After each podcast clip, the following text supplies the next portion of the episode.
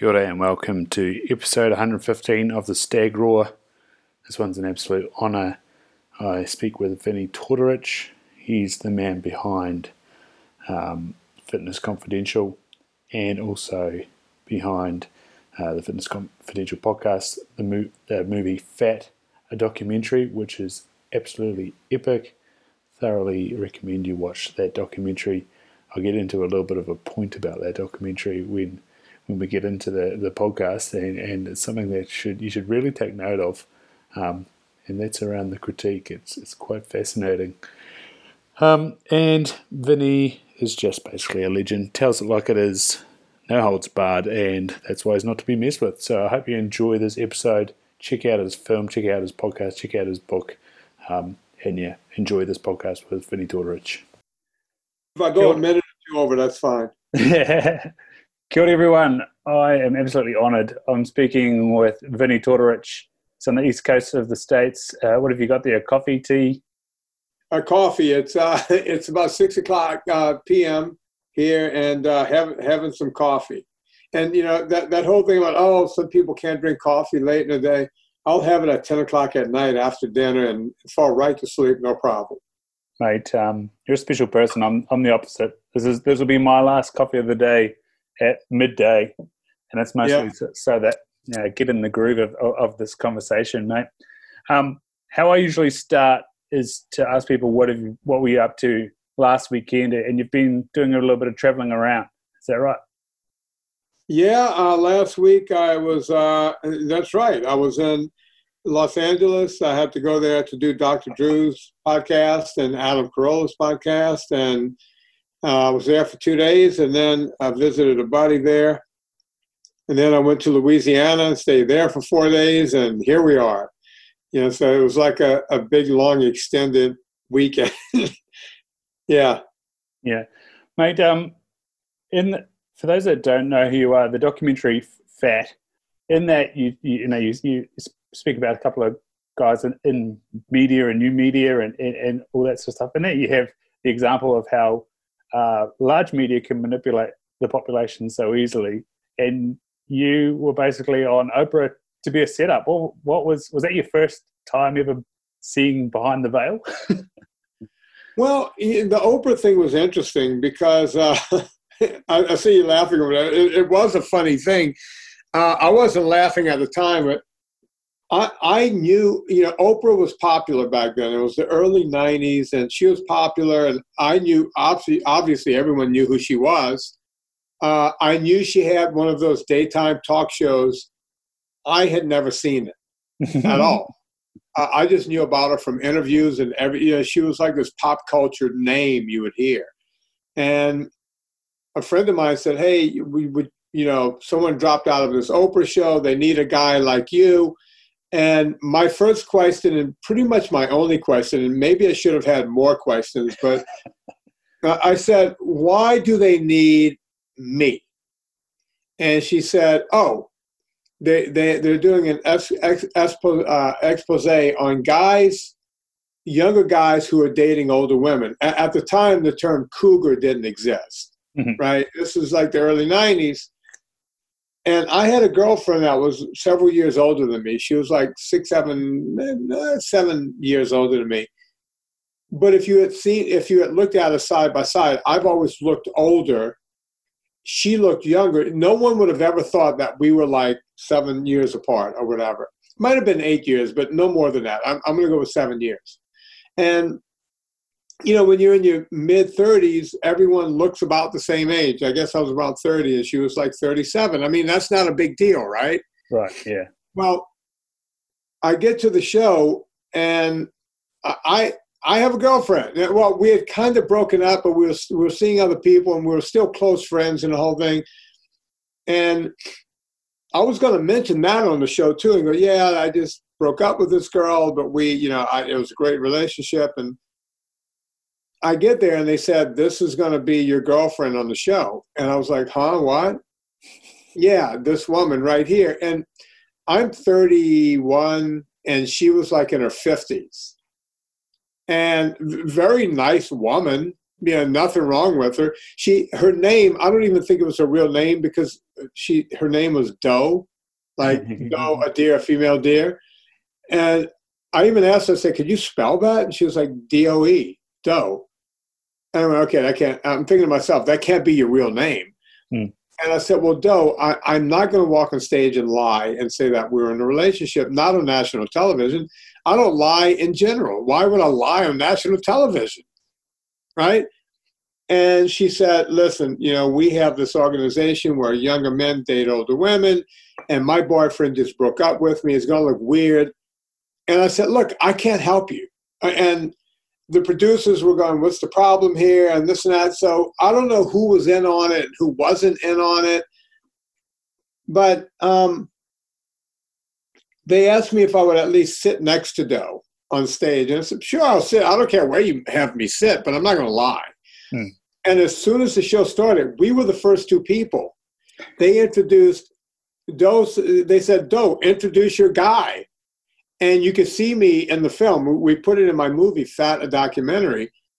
I'm like staring straight ahead and going, okay, uh, I've just been had. She's Yeah. introducing me. She's Vinnie. He's friendly. He's very personable. He's a great guy. And, and I'm like sitting there going, really? You're doing this. You're going with this. Right? And, you know, here's the funny thing, and no one knows this. I'm, I'm, you're the only one that's going to know this. Ron. Um, there were like five or six other couples on the stage. I never watched this show for 20 years. I, I, I had a copy of it. I never watched it. I was very embarrassed by it. And I was watching it before we did the movie. I watched the whole thing through. There was another guy down the row of people. When they got to him, the woman's introducing him as her boyfriend. He does like this head snap and looks at her. And he looks back at the camera and he's looking back and forth, going, huh? What? What did she just say? You know, so he there was another guy on that stage besides me that was being bamboozled. You know, so it was it was strange that Yeah. day. Yeah. uh, it was I, I think it was like the, the greatest example of uh, this shit ain't real and you probably know that but yeah Well, you, you can't make that kind of stuff up. Yeah. You know, people said, Hey, why did you throw Oprah under the bus in your movie? And I said, "Well, Why did Oprah throw me under the bus? You know, it- you know, I was the guy being thrown under the bus. Yeah. Let, you know, Oprah's this big, powerful woman, but she had no problem just throwing some guys up on stage. And let's be honest, some of these women at the time, you know, it would have been like a circus freak for a 30 year old guy to be with like a 55 year old woman. When, when I looked at it all those years later, I went, oh my God, it was even worse than I thought. Hmm. You know? And I think I said this in a movie. I, I said, you know, I didn't know how daytime television worked. I always worked for a living.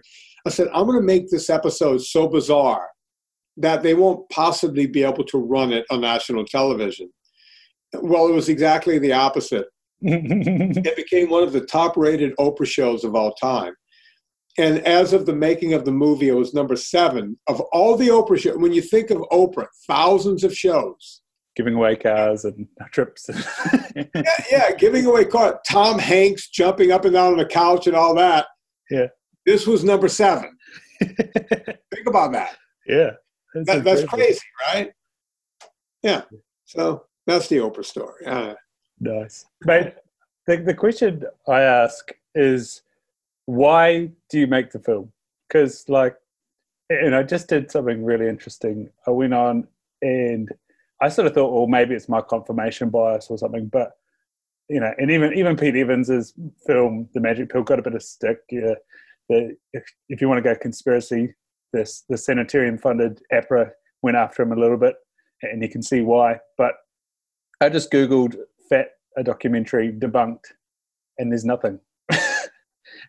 well, why do you why do you make the documentary, and then why do you think people have sat on their hands about this? Because it's great. It's, it's a great documentary. uh, look, I, I thought more people would come after me. Yeah. And I, I think the reason no one's come after me, first off, I'm the only guy that the vegan community is afraid of. Um, because I don't I don't play fools very easily, right? Mm-hmm. so most people, you'll get some of these doctors and they'll go on, you know, television or podcast against other vegans. And these doctors are too nice, and these vegan guys will come after them and go after them. And these guys aren't media savvy. Hmm. Uh, the word about me in the vegan community is leave him alone because you don't want him coming after you. He he knows us better than we know ourselves. They they figured that out about me. Um, I, I can't brag about very many things, but I know about the vegan community. I know about the fruitarians. I know about all of it. I know where they live. I know what they do. They know I know that, and they're like, just let him go, because the last thing we need is to give him a, a second. You know, they say the sound of one hand clapping makes mm. no noise. If they want to offer that other hand, I'll start clapping real loud, and they do not want that. Number one. Now, number two, did you watch? Obviously, you watched my movie, right? Yeah, absolutely. Yeah. Okay. I, uh, over here in New Zealand, uh, I got it just through iTunes. I think it was like ten bucks. It was so yeah. yeah. It's great, right? And the thing that I did differently that no other movie has done, you know, when the vegans put a movie out, they make it so fantastical and they don't offer any proof. Sometimes they'll have Kip doing Cowspiracy or uh, he'll be doing what the health and he'll have a piece of paper in his hand like this, right? I'm holding a piece of paper for your audience. And he'll walk up to an authority and he'll go, I have this piece of paper right here that says you're killing people. It's written right here on this piece of paper. I, I have a study right here. And they're going, huh? What? You have a what? I, I haven't had time to read what you have. What are you talking about? That's one of those things that people do when they don't have substance. Yeah. Another thing uh, you'll notice that they do in their videos is they they'll say we tried to call uh, the, the we tried to call the uh, ADA or the AHA, and they'll show like a speakerphone and they're dialing, and no one picks up, and they're going. We tried to call them, no one answered. Yeah, uh, that's such hacky filmmaking, right? And the other thing is they'll get a poor secretary on the phone that's just answering the phone, and they'll go, "Is this the AHA?" And she'll go, "Yeah," and they'll go, why, why are you killing people?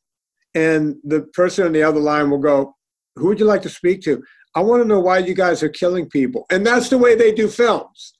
It's not real films. They're lying to people. Or they'll take a megaphone. That's my other favorite thing. They'll take a megaphone and go yell at a building. You know, hey, why are you killing people? Eh, you know, that's we just want to talk to someone. yeah, we just want, why won't you let us in? Because you're a nut job. That's why they won't let you in. right? So they do all this schlocky stuff. So I decided not to do any schlock, number yeah. one. Not to take anything away from the magic pill because I like that guy. He's been on my podcast. Um, yeah. What's his name? Uh, Pete. Uh, help. Pete. Pete. Yeah. yeah. Pete's a great guy. As a matter of fact, he called me and thanked me for my film. He he, uh, he wrote to me. I said, Pete, come on the podcast. Pete did a great job, but they left the door open for criticism, yeah. right? They didn't. You know, the difference with my movie is we say something and then we put we we show it. We put it up on the screen and go, look, here it is. Yeah. Right. And I even have narrators. I have my wife narrating pieces of it, and a guy named Mike Dawson narrating the rest of it here is history. Here's what happened. Here's the proof. Hmm. Everybody thought the Seventh day Adventists were going to come after me, right? including our mutual friend. Um, uh, uh, um, Brian? There. Say again? Brian Sanders? Or Gary no. Fettke? Gary Fettke. Gary Fettke, Barry Belinda, they were like, get ready, get ready. They didn't come after me because I told the truth. If they come after me, they know I'm just going to go because I have an audience that, you know, we get hundreds and hundreds of thousands of people on my podcast. If they came after me, they know I'll just go on the podcast and talk about it. Nobody wants that. No. They don't want the truth to be out there, and I'll just keep telling the truth. That's why I'm not scared of them. nice. On, on, on Gary, and like you say, the Seventh day Adventists coming after you, and again, that goes to the, the AHPRA going after Pete Evans. Um, the weirdest thing about Gary and Belinda is, you know, Seventh day Adventists actually quote Belinda's research as saying, yeah, we influence um, medical messaging. See, Belinda Fettke has found this out about us. It's, it's just like, the, the, the, weird, and, and I also think about Seventh day Adventists, you know, yeah, they're trying to convert people to veganism, but that's not their goal. Their goal is to convert people to Seventh day Adventism. Yeah. they're, play, they're playing such a long game. I wonder how successful this this movement is from veganism to Seventh day Adventism. I, I have no idea what they're going after, but they've been going after it ever since uh, Ellen White back in the 1860s decided we're going to go after it. You know, we're, we're going to do this, and the church went okay. You know, and and they're hooked to Kellogg's and the big, you know, they're hooked to big food, and they own a lot of media. So who knows what their end game is? You know, I, I have no idea. Makes yeah. no sense. No, no, and, and it's like, you know, you hear about uh, China and stuff playing long game technically and and then if you find out that hey, Seventh Day Adventists are well set up in China as well, and, and sort of run their medical system, and and you know the soy system is Seventh Day Adventist based in China, researched in China, China study, for example. Like it's it's the connections are really weird.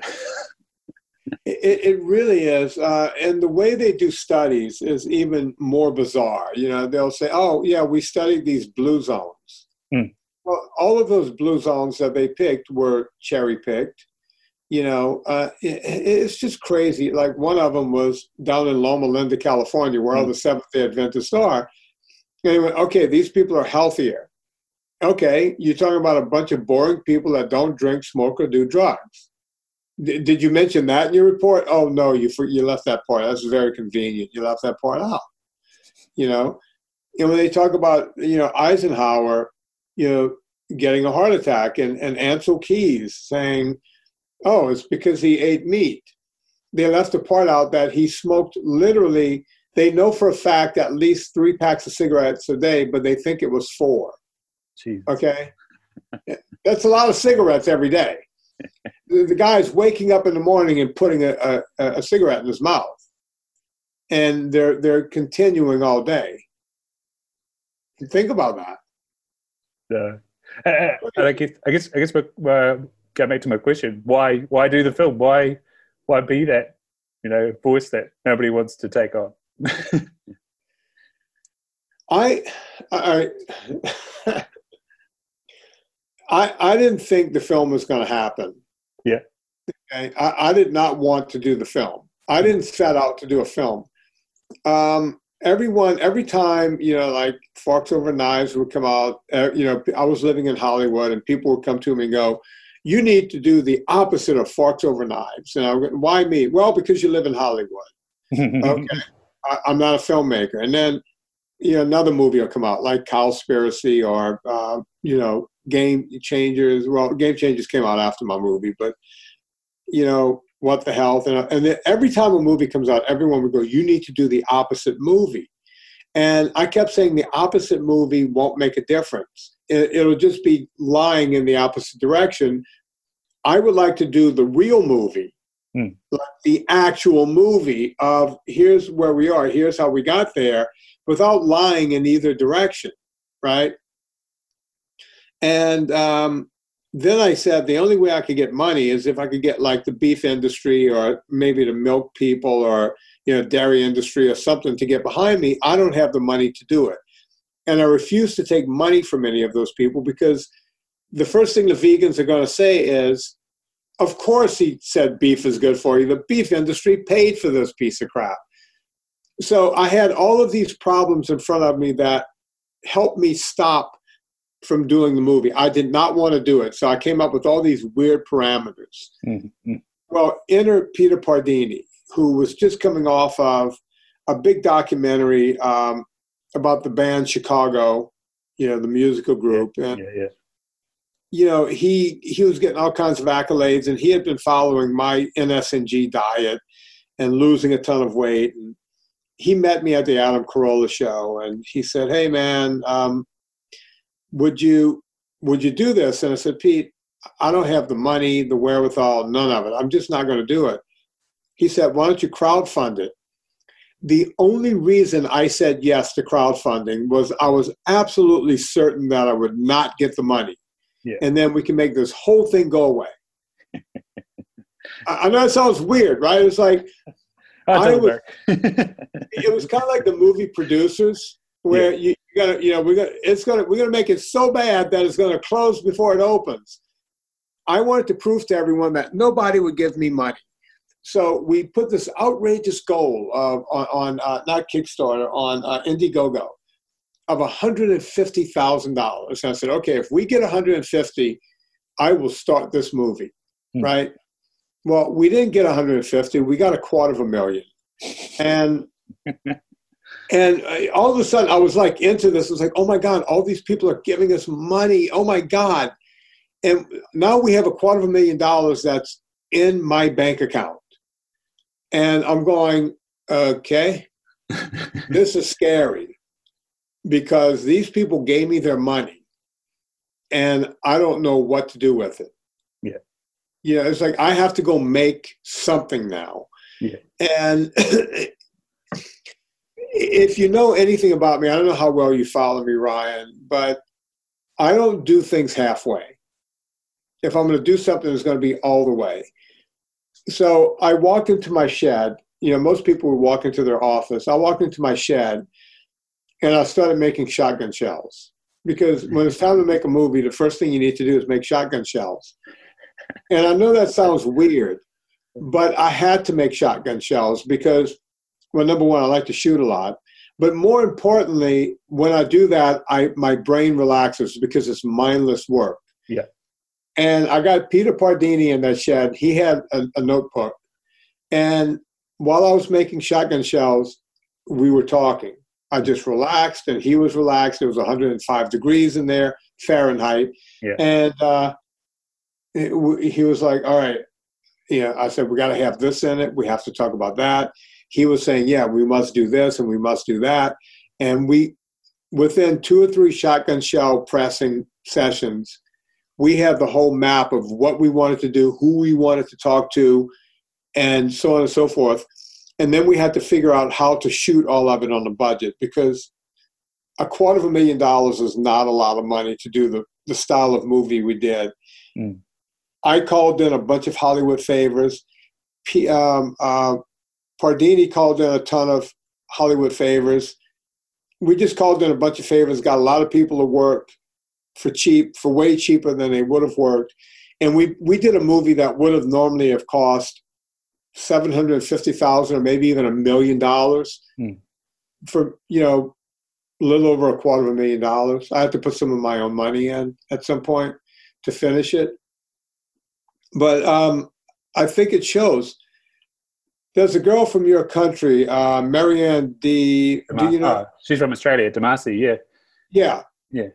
Um, she saw the movie. We showed it at Low Carb Houston, and I knew she was out there. I'd never met her before, and there was a dinner after that, and, and she came and sat next to me and said, "How did you do it?" and I said, "I said, how did I do what?" She said, "I I was told you made this movie for a quarter of a million dollars," and I said, "Yeah." She said, "How?" Because apparently she's been in television and production for a long time. ABC, yeah she goes, There's no way possible to do what I just saw for that amount of money. How did you clear all of that stuff? How did you get people to work for that? I mean, you had cameras zooming in and pulling out, and, and you had sets and the whole thing. I said, You know, I just stretched a dollar. That's all it is to it. We just, we really worked hard and really stretched a dollar, you know, and um, that's how we did it. Yeah, and I, I, listened to you talking to uh, Brian Sanders on, on his podcast, and, and they, were, they were talking about the um, hotel room that you that you kitted out, and, and of course Brian was like, "Wow, wish we could have done that." yeah, we. Um, I think Brian was shooting. He's doing a movie too, and he was shooting a movie in another room. So to, to let your audience know what we're talking about. Sorry, yeah, the yeah. best way to save money is to find a convention where a lot of you people are going to be. Yeah and so we, we knew they were going to all be in San Diego. So I went down there. Brian Sanders went down there. Uh, I didn't even know he was there until like the first person who walked in because we went in. It was like the A team. I, I took an, an actual Hollywood crew down there, and they walked into this room. And you know how everything in a in a hotel room is bolted to the walls, right? It's like zzz, zzz, zzz, they, they dismantled the entire room. They turned the um, the bathroom into um, the uh, sound village.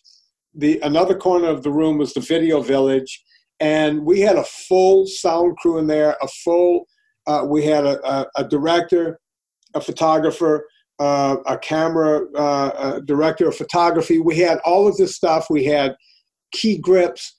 You know, we had a whole setup in there. We had the lights and everything. That's why it looks almost three dimensional when you see these interviews, right?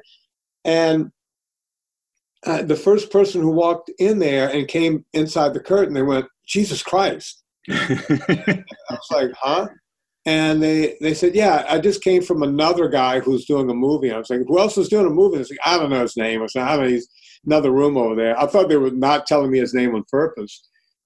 And uh, he just kind of had a cell phone on a stand in the middle of a room. And I, I sat on the bed or whatever, you know, something like that. And I was like, oh no, we, we have a full thing. And by the time the third person came in and said, "Oh my God, what's going on here?" and I said, "Let me ask. Uh, you went to someone else's room?" And they said, "Yeah." And I said, "What were they doing?" And it's like, "Yeah, uh, just kind of like one camera and on a little stand or something." And yeah, I don't know. Uh, they weren't offering us makeup and all the stuff you're offering. You know, we, we had a makeup person, we had everything, you know, and um, wardrobe if they wanted to change their shirt or whatever.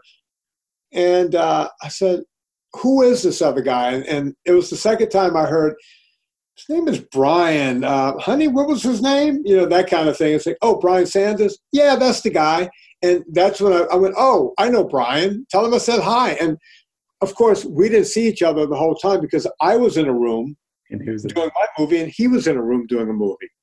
so that's kind of how it worked. Yeah. Um, but we ended up doing a second day of shooting at my house. Uh, that's where we got Jim Abrahams to come there. Nina Teicholz came to the house. Uh, uh, Dr. Drew Pinsky came to the house. A bunch of them came to the house because, you know, and we just had to fly them in. You know, we flew them all in, and one after the other, we just knocked them out in a 15 hour day. Um, so with Nina and, and and of course Gary Taubes, you know, the great thing about them is this sort of journalistic background, and it's here's the story. This is what happened, like you said in the movie. Was was that in your original plan of these two have written the story, they've written the history, we've got to get this in there, or, or was that sort of one of the things that developed? No, um, everybody seeing the movie was in the original script. There was one vegan doctor that I had signed up because I wanted to have a vegan represented, and um, she she had to do surgery. She's a surgeon, and mm-hmm. she couldn't make it. And uh, so we got everybody we wanted. You know, I knew you know when I was in there making the shotgun shells, it's like I want Gary. You know, we're going to ask Gary these questions. We're going to ask. That's what that whole thing was we're going to ask Nina. You know, I tried to play to everyone's strength. Mm-hmm. Um, I wanted Dave Feldman in a movie, and and I didn't try to hide the fact that he's a, an engineer, right? He's not a medical guy. You know, most people would try to hide that and try to play it off as say, no, here's an engineer, and same with Ivor Cummins. Yeah, you know, here's a scientist who figured out what science couldn't figure out. Um, so all of that meant something to me. Yeah. Right. And, you know, every person in that movie, it wasn't like we just went to that convention and just grabbed people. We there was a lot of people we didn't grab at that convention. I, am not going to mention names, but there, and it was only because we knew what we wanted. We figured we had 90 minutes to tell a story, uh, even down to Dr. Georgia Ede, because mm-hmm. I wanted to have something about the psychological component in there, and I knew Georgia Ede could deliver those goods, you know, and and boy did she. Mm-hmm. You know, um, so yeah, everybody in the movie, you know, I think everybody thinks I'm somewhat of a goofball, and it's like, oh yeah, this guy just kind of gets on his podcast and tells, you know, dick jokes and then throws a little fitness in. Um, but everything I do is is fairly measured, you know, all the way down to, and and, and I think that's why that movie came out the way it did. Um, I'm a fairly measured guy. I know what I want. I know how I want it. And then when you mix that with Peter Pardini, who's like a drill sergeant, then you put two two idiots together who you know we're like this is what we want. This is how we want it. No one's going to tell us any otherwise. Yeah. um, and now the whole world is asking what we're going to do next and i'm going i'm not a filmmaker so i don't you know i'm going to go fishing i guess. I don't know. I didn't I want know. to do this in the first place. I only did it because i got you know basically made to. yeah, you know, give me another quarter of a million dollars, I'll go make another movie. You know, I don't think I could do it for that price next time. I, I, I couldn't call in those favors again. Yeah. So, um, what did you decide to leave out, basically? I wish I could have talked to um, hmm, a couple of vegan doctors. Um, you know that that would have been nice because I, I wasn't going to hammer these guys. I was just going to hear it from their perspective. I wasn't going to get these zealots. I, I wasn't interested in getting someone that was going to come in and just you know tell lies. Uh, so I wish I could have gotten someone who would just tell the truth. That was almost impossible. Um, I, in my heart of hearts, I wanted to tell Gary Fettke's story, but um, I felt like Tim Noakes' story was told mm. once. You know, uh, Tim was one of the early guys. I've done over 1,500 podcasts. Kim, Tim came on in the first 40 shows. Hmm. And I wish I could have brought him in. I think if I do anything else, I would bring Tim Noakes in. Um, there was a different storyline that I, uh, I could have gotten out of Nina that I know about, that, but I'm, I'm kind of saving it in case I do another one. Um, I, I, think there's a, you know, when it comes to Nina and Gary, Nina Teicholz, Gary, Gary Taubes, there's more story there. These people are very well studied. Mm-hmm. Um, I think that would have been good to get more out of them. As a matter of fact, I actually got more out of Nina. I just didn't use it in the movie. Yeah, I got. I, we could do another whole movie right now off of the outtakes, mm-hmm. and it would probably be just as good. You know, but we used what we need to get the narrative going in one direction. Mm-hmm. Mm. I, don't, I, don't, know if that makes sense, but yeah, absolutely, absolutely, yeah. Um, so how I came across you was was through Twitter, and do you you, say that the sort of vegans don't want to give you a, a platform? What about people like uh, Kevin Hall and Stephen Guyenet? Do they do they bother trying to have an argument with you as they tend to do with everybody else? who, who, are we talking about again? Uh, Kevin Kevin Hall, I think it is. He, he's one of the guys that uh, Nusi involved. Um, and Stephen Guyenet was the person that Gary Taubes, you know, one of one of Joe Rogan's three sort of variously failing debates that he had. um, Kevin Hall, let me look him up. Um, I'm to look him up.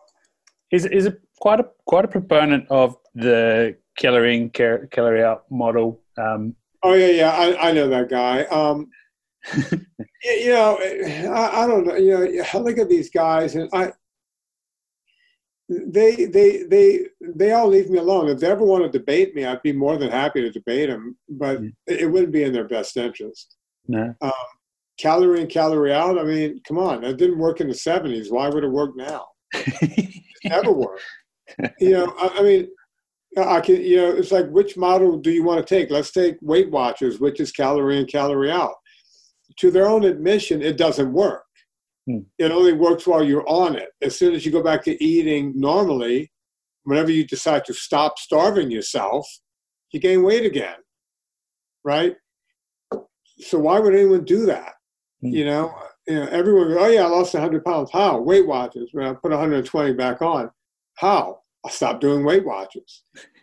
you know, uh, if, if you took your car or as you guys would call it, your lorry down the street, and you ran it out of gas, right? You just keep driving until it's out of gas. Then you would go, okay, it's out of gas now. You know, it won't go any further. Well, how do you get it to move again? Well, you got to put gas in it. They want the body to work the opposite of that. They, they want you to run it out of gas and keep running it efficiently. Doesn't work. So, so on that, like you say, when people are in Weight Watchers, it works, but then they hit their target and then they stop and then they go back. As a sort of, um, to put it in inverted commas, like um, fitness coach to the stars. What do you think is the difference between being somebody's accountability partner and getting them fit and strong or, or whatever they want um, versus the likes of a, a one size fits all program which works temporarily? well, when you look at celebrities, you know, I worked with a lot of celebrities over a lot of years. they don't care how the sausage is packed. Mm-hmm. You know, they just need to look a certain way. Yeah. If they have to get a, a, a screaming ass eight pack for a movie, they don't care. Like if you know, when their agent says you're going to see this guy Vinnie and you're going to do everything he says, they don't question that at all. Now today we have some of these little pissant celebrities who I, I don't eat meat or I don't eat this or I, it's like, well, go find another trainer hmm. because I, I, can't get you there. My job is to get you there. A studio is paying you and me a lot of money to get you there in eight weeks, and I can't do it. You know, if you're not going to listen to every word I have to say. And if I say you have to ingest a lot of animal and a lot of animal fat and hit the gym good two or three hours a day, that's what we have to do. And if you're not willing to do it, then I'm not your guy. Mm-hmm. You could do it the good old fashioned way and just go snort a lot of coke off of some hooker's ass, and you know, that works. But you know th- that's what I deal with a lot of times. You know, um, now the regular person that doesn't have a job coming up in two months, where they're going to get paid five million dollars or 10 million, they might take a more laxed approach. It's much more difficult to motivate the average person. You see the difference? Yeah. Does that make sense? Yeah. Yeah. Yeah. And and so so from a sort of um, foundations perspective, why do you believe? And it's obvious to me, but why do you believe that? Hey, we're working our ass off here. We need to fuel it, and the best way to fuel it it is with animal products, which have plenty of protein, which you're going to need to be well, to be strong, to do it and plenty of animal fat to drive it. Why, why do you believe that works? Well, when you really look at it, you know, we talk about three macronutrients fat, mm-hmm. carbohydrates, and proteins, right? And throughout history, we go, all right, carbohydrates, that's, that's what gives you the energy. The sugar, the fast sugar gives you energy. Protein, well, that, that's the building block for muscles and bones and everything else, ligaments, and, you know, we need that. We need those amino acids from protein in fat, well, fat used to be, we just called it fuel. Hmm. You know, it's like, well, fat, you know, you're taking less fat because it doesn't burn as fast and the whole thing. That's how that whole calorie in, calorie out myth came around. You know, fat doesn't burn. The, the number of kcals in, in fat is, you know, more dense than it is, you know. Well, that's where we ran into trouble because, in fact, our body does not like to store fat, hmm. right? But if we if if we take in too much carbohydrate, too much sugar, you know, we'll top off our liver, we'll top off our blood, we'll top off our muscles, and you could top all of those off for less than two tablespoons of sugar in your body, and you could get that from almost anywhere, including protein, because if if you don't synthesize all your protein and use it as a building block, uh, a process called gluconeogenesis will come in and convert it to sugar, and then it, it will top off your sugar stores that way. So if you look at it like that, we only really need two macronutrients. We need fat and protein. Hmm. The problem with fat is that it's called fat. you know, if we called it the macronutrient energy and we, we were taking in instead of fat, we are taking in energy and protein, nobody would have a problem. It's like, oh, where did you get your energy from? I just ate a bunch of energy. you know, you know, because that whole "you are what you eat" thing. Well, you eat fat, you get fat. That's not the truth. If you eat energy, well, I just ate a bunch of energy. I, am stoked. I'm ready to go. Well, what are you going to build? Your, you got to rebuild your muscle. Well, I got some protein. You see, you don't really even need the third macronutrient, yeah. and that's just a fact. Uh, you know, I have nothing. As I tell everyone, look around. I don't sell anything. Yeah. I have a vitamin company. I don't tell anyone they need my vitamins to be healthy. I have a coffee company. I never tell anyone you must drink my coffee or anyone's coffee to be healthy. That would be a lie. Right? We can be healthy without any of that stuff. Now, I'm a believer in taking vitamins, getting a little extra, you know, vitamin N, you know, the 13 essentials. Uh, that's why I take them. But I never tell anyone, in order for you to be, you know, maximum health, you must take my vitamins. You know, I, I just don't have that in me. But I will tell you, you must take in macronutrients. You must take in energy, which is fat, and you must take in protein. And that will give you everything you need. Carbohydrates is neither here nor there. Yeah, no, that's that's a really good way of looking at it. that's it. Actually, it's when when you sit down and, and you have breakfast, and if you uh, have bacon and eggs, and and I, I even think that like this is this is fuel, and you get to lunchtime and say you're working through. There's there's nothing wrong with working through, and you can make it to dinner time, and, and you're fine. Should you have a bunch of cereal, you get to work and you're hungry again. like you say, well, that taps it off. Yeah, yeah, that, that should tell you everything you need to know. You know, we had a joke when I was a kid in this country what do you need 30 minutes after you eat a Chinese meal? Well, you need another meal. Yeah. You know, because Chinese meal is nothing but carbohydrate and sugar. And it just prompts you to want to eat more. You know, the ghrelin and leptin gets released.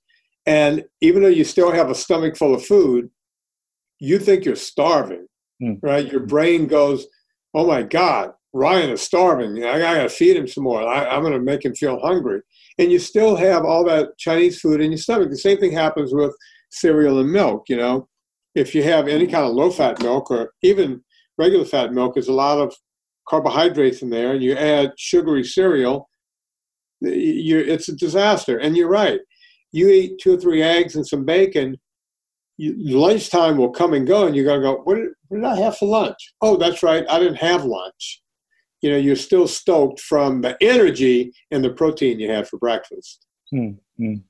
Mate, um, that, that name Tortorich, what's what's what's your heritage? Uh, Italian, Sicilian. Yeah. And, yeah, my family's name was Tortorici, and some of us changed it. I think when they came here from Italy, uh, someone stamped, you know, the I must have been smeared or something. So half my family spells it ICI, and my half spells it ICH. And I thought Tortorich sounded less like some kind of Italian dish. so I just, I went, okay, I'll just stick with this way. You know, I'm, I'm an American anyway. Yeah. But when I go back to Italy, people, oh, Tatarisi. Oh, okay, come on, man, we'll give you some free food. You know, that kind of thing. Uh, so, so on that on that sort of heritage stuff, you know, the the, the pizza and the pasta. What, what's the reality, mate? the reality is we shouldn't eat pizza and pasta. and, and, by the way, you know, I, am Italian, and I grew up in, a, in an Italian home, and, and, a lot of my relatives from the old country were in the house. All the Giardinas, you know, and the Tripodis, my grand, my great grandmother from the old country. Pasta was kind of like a little side dish. Mm-hmm. It was always like a big piece of fish or a big piece of meat, you know, like rump roast or something cheap that they could get, you know, because we were poor. And then you know, there would be a vegetable and if they couldn't round out the plate, they would cook a little pasta, there'd be a little pasta on the plate, you know, or a little polenta, you know, something like that. They would just put on the plate. But, and we didn't eat, like a lot of times it was, I'm not going to eat that. I'm, I do not want to fill up on that. I want to get this meat. Even as a kid, you kind of knew this was the important thing, the mm. meat thing, you know? yeah. Yeah. No, I'm always fascinated when you, you see chef shows sort of go to go to Italy and it's like the olive oil, the, the, the pork, which, you know, just, you know, cured for forever and made to taste amazing. And, and like you say, the, the cheap cuts that are braised and stuff and, and with uh, meats, you know, bolognese is actually a meat sauce. It's not actually about the tomatoes, it's about the meat and, and parmigiano, all that sort of stuff and, and sardines and fish, like you say. It's like, God, this, this pizza pasta stuff is, is, uh, I don't know, blasphemous, I guess.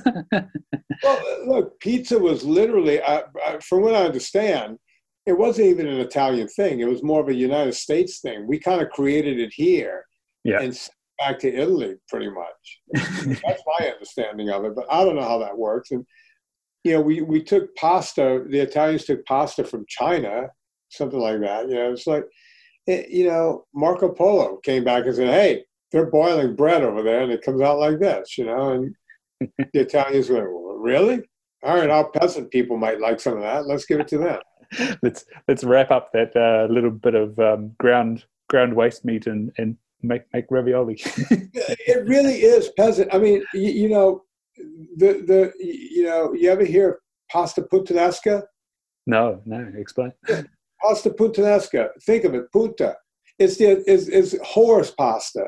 Mm-hmm. It's like this is what the whores ate. Mm-hmm. You know, it, because it's a very cheap dish in this country. They'll serve it to you for twenty two bucks a, a plate, but it's basically just tomato sauce over pasta, putta. You know, pasta puttanesca. And I, the first time I heard that, because I grew up in an Italian home, I'm like, are they saying pasta for the sluts? I mean, what's going? Yeah, because I never really heard it. Uh, I grew up on a bayou, and I moved to New Orleans, and I went to a restaurant. Hey, we have a special like pasta puttanesca. I said, what? What? What? what? I think I, doing this. I think I need to get a little little further through my uh, Duolingo to to uh, to get to that one. I think.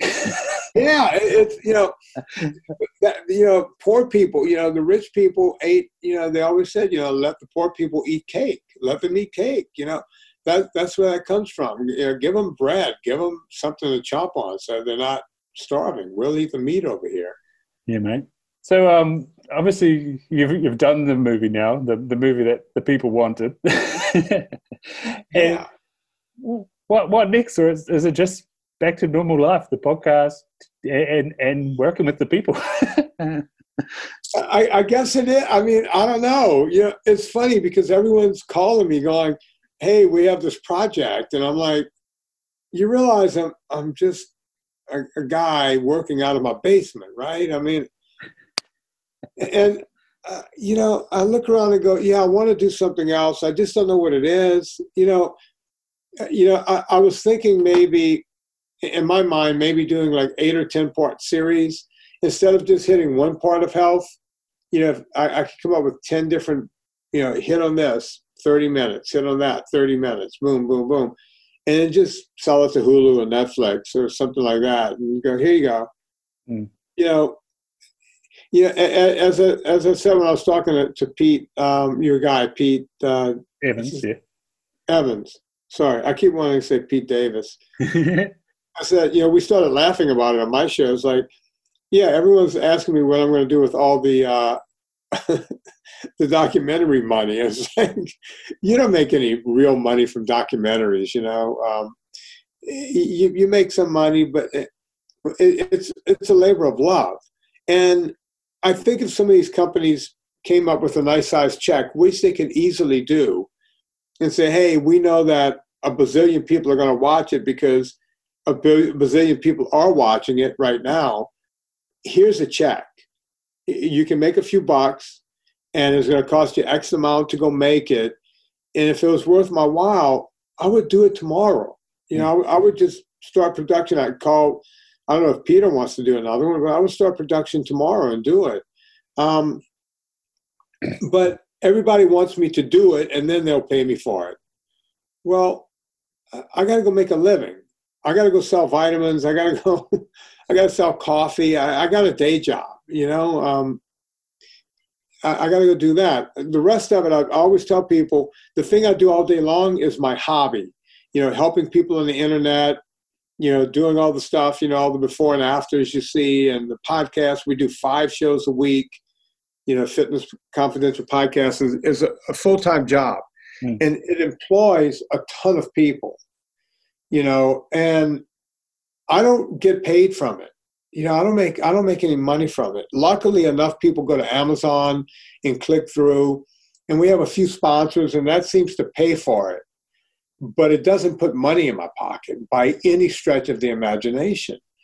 Um, which I'm kind of happy. You know, it's like I, I, wish I could make a few bucks on it, and if I if I fired a few people, I could make a few bucks, but then I would have to do all that work, um, and it wouldn't be worth my time. Mm. You know, so it's kind of a a weird kind of thing that we do. Yeah. I do this for free all day long, and then I, I make my money on vitamins and coffee. Mate, um, how this you know conversation came about was you, you put out the the uh, I don't know someone said put Vinnie Tortorich on Joe Rogan show, And and I said, mate, if while while, while we wait for that, I'll, i would love to have a yarn to you because I lo- love the film and, and I've been following on Twitter and I love love what you have to say. But um, would you, just, just as you said, no one would come on and debate you. What what would what would you sort of call out on on on the likes of that sort of platform? Um, yeah, I would do Joe's show. Uh, uh, you know, he's never asked. Um, and anyone uh, here, I'll tell you the truth. We I, I've said this before, but I haven't said it in a while. Joe, you know, when my book came out like seven years ago, I was trying to, you know, get anyone who would have me on. You know, that's mm-hmm. I ended up doing Adam Carolla show, Dr. Drew, and all these other famous podcasts. And we called Joe Rogan, and he he was like, you know, hard pass. Mm-hmm. And we were like, well, okay, uh, you know, that's fine. And about a year later, someone said to me, man, your book is a big deal. You know, and why don't you go on Rogan? Rogan would love this book. And I said, yeah, I don't think he knew who I was a year ago. Yeah. So I got my, I had people by then. I had my people. And his producer said, yeah, send us a book. And they said, then they want a book. And my, my guy sent the book out that night. Before they got the book, they wrote back to my guy and said, yeah, we're going to pass on this guy. we, we don't want him on. It's funny because, and we've asked him, I think, another time after that. Um, he's had almost every guest I've ever had on my show on his show. Yeah. You know, almost every doctor I've had on my show has been on his show. He's had everyone on except me.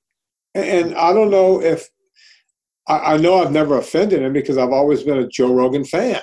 Yeah. I've always, from way back before anyone knew who he was, I loved his comedy. And I'm talking about back in the 90s, mm. you know, before he was ever on television or anything else. I, I was a big fan of what he was doing. Uh, really funny stuff. So I don't know what his beef is, or if he even has a beef. You know, I can't imagine he doesn't know my name mm-hmm. because my name gets brought up to him constantly, and people tweet at him from what I can tell almost every day. So I, I don't know. I don't know what he's thinking.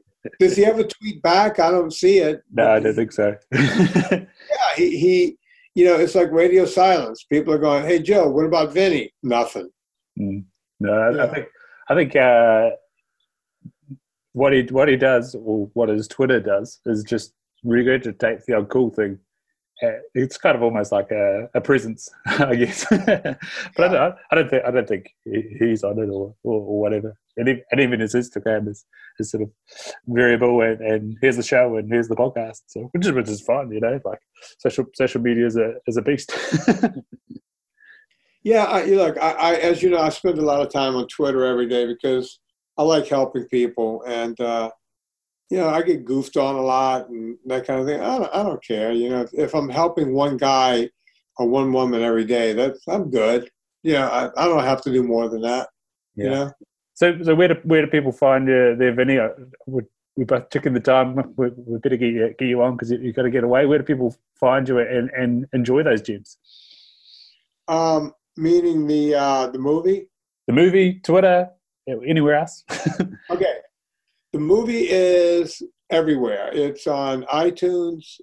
you can rent it or buy it there.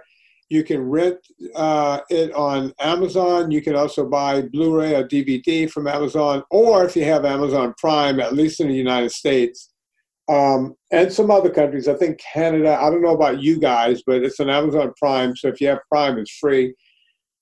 Um, it is on 65 different VODs around the world. So if you live in, a, in some area out in the middle of Zimbabwe and you want to watch it, you can do that just by finding the correct VOD. Uh, it's on several airliners now. Um, um, people have called me from Malaysia. People have called me from uh, some other Chinese airlines. I know it's on some Canadian airlines. It's on United and, and I think American in this country. I could be wrong. Um, I know Alaska has it. As a matter of fact, Alaska had that movie, it, it, had my movie, Fat Documentary. It also had two movies that my wife was in um, James Bond, The World Is Not Enough, and uh, also Inherent Vice. so we were represented three times on one airline in my house. So that was kind of neat. Uh, so Yeah, it's everywhere. And my podcast is called Fitness Confidential Podcast. You get that on iTunes. My book is called Fitness Confidential. You can get it on Amazon. It's sold a gazillion copies on Amazon over the years. And you can find me if you want free advice. Uh, you can find me on on I. Uh, where am I on Twitter? Twitter. Uh, I also have there's a Facebook group with my name on it. They're really cool. Um, called Vinnie Tortorich's No Sugars, No Grains. And once a month, you'll find me on Adam Carolla. And whenever I get a chance, I, I do Drew Pinsky show, Dr. Drew Pinsky. Um, so yeah, I'm, I'm kind of out there, I guess you can say. And if you really want to hear me, you find me on Ryan O'Connor podcast. What's it called, Ryan? The Stag Roar, mate. Uh, that, that, yeah. That's my that's my nickname, and uh, yeah, it's about being loud and, and sharing a message. yeah, uh, no, I, I really appreciate what you're doing, man. And um, so go check out this podcast. I've been on the show once before, right? right. No, no, no. First time? First time. First time. It's awesome. I thought I thought I'd been on once before. no, it's. Uh, we need to get you. Uh, we need to get you on my show. Yeah, man. That'd be awesome. Yeah, yeah, absolutely. Do me a favor. You have my email address, right? Yeah. On Monday of this, well, my Monday, not your Monday. It be your Tuesday. Yeah. Uh, write to me and say, "Hey, Mike," as you guys say. Uh, hey, Mike, would you come on? Would you Would you have me on your Saturday show? Mike, do that. Yeah, I will that that's a uh, good Australasian hybrid accent, man. what? I've been to Christchurch, Rotorua. I've been to Auckland. Nice. Been down to Milford Sound. Oh yeah, yeah. Yeah, I like it down there. It's beautiful. That's that's near where I'm from, mate. Um, there's lots of guys uh, doing loading shotgun shells down there as well. Actually, quite a lot all over New Zealand. Um, really? Come, come, come May, it's uh, a lot of people lose their wives. I lose their lose their husband. Sorry. I'll go hunting. I'll go hunting, mate. Um, before we go, what, what's something that you would leave people with? Um, a, a, sort of a quote or something that you live your life by, something that hasn't done you wrong and that continues to show up as as the, your truth, basically, or the right thing. I tell everybody the same thing. A couple of things. Um, you know, uh, don't worry about your IQ, worry about your FQ, mm-hmm. your failure quotient. The number of times you can fail and come back. You, you might fail in your health or your diet. As long as you're breathing, you could come back, you could do better. You know, don't don't worry about that that IQ, worry about that FQ. And as long as you can do that, you'll do fine in life. Awesome. That's the that's the first time I've ever heard that. So so thank you very much. You're welcome. Yeah, and and thank you, and I'll and I'll flick you an email on Tuesday, and uh, say, "Hey, mate." hey, mate. yeah, awesome. Have a, have a wonderful evening over there, and uh, look forward to doing the flip side. Uh, Ryan, thanks for having me on. Legend. Cheers. How about that? That's the value of podcasting and talking with amazing people, having a great conversation. You learn something, your FQ, your ability to come back from failure. And I guess that's something that you've got to really tap into if you're going to have the courage to go out there and take that first step and live that life. It's a little less ordinary. Um, you're going to have naysayers and you're going to stuff it up. I think I'm still stuffing it up, uh, even when it comes to waking up in the morning. Today, I nailed it. Tomorrow, I'm going to try and nail it again. Um, going to bed. You to nail that, so then tomorrow getting up is a lot easier. But hey, let's stuff it up. Um, diet, as he says, we're always going to not be inverted commas perfect, but you know your ability to get back on track, course correct, carry on, follow that why, follow that purpose. Um, that'll keep you going. So yeah, your ability to get up again from those failures, learn from them as well is always handy. Um, and yeah, move on forward. That's that's really really cool. And and you know, 115 episodes in, I'm still learning stuff, which of course is one of the ideas about living less ordinary. Is you got to always have that growth mindset, always be open to new learnings, and and yeah, that's what many people that we've had on this podcast have reiterated that ability to always learn, always uh, be open to the possibilities. Um, and then I guess on the flip side, when it comes to Fat the documentary, uh, our documentary, sorry, have a real look at what's the message that's being sent to you. Um, and yeah, I think I think that's really really cool. Like like Vinnie says, he recommends supplements, he takes supplements, he sells supplements, but you don't have to take his one. Um, it's just there. Uh, he's, he's a real cool guy, and I respect him immensely.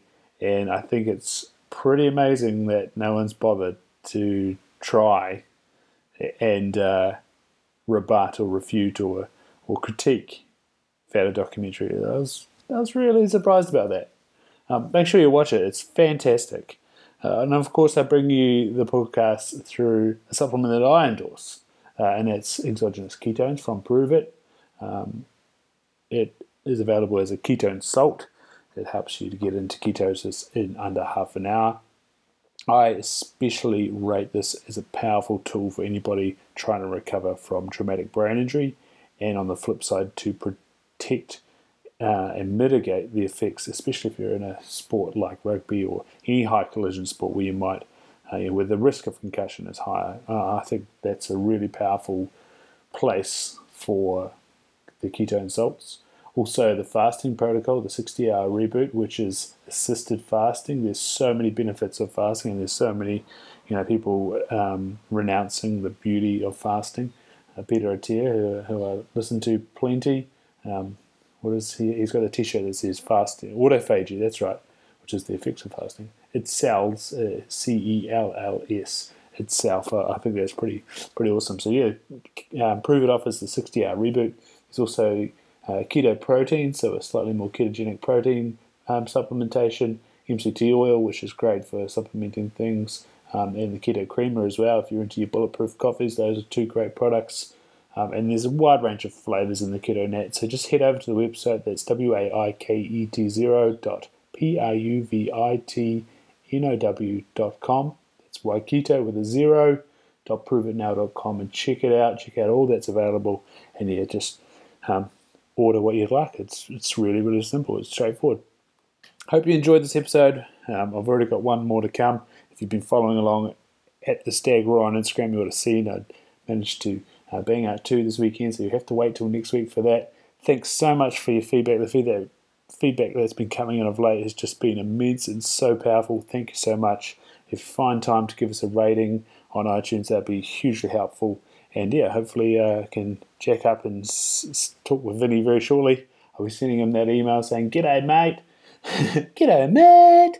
As, as, as, we say here, here in New Zealand and yeah, hopefully uh, I can share some of the um, things that I've learned from the side of the ditch um, and apply a optometry lens um, and, and the little bit of sports experience lens that I have uh, to this amazing topic that is our life, our wellness, our health, our mental capacity here. Um, thanks for listening. Cheers.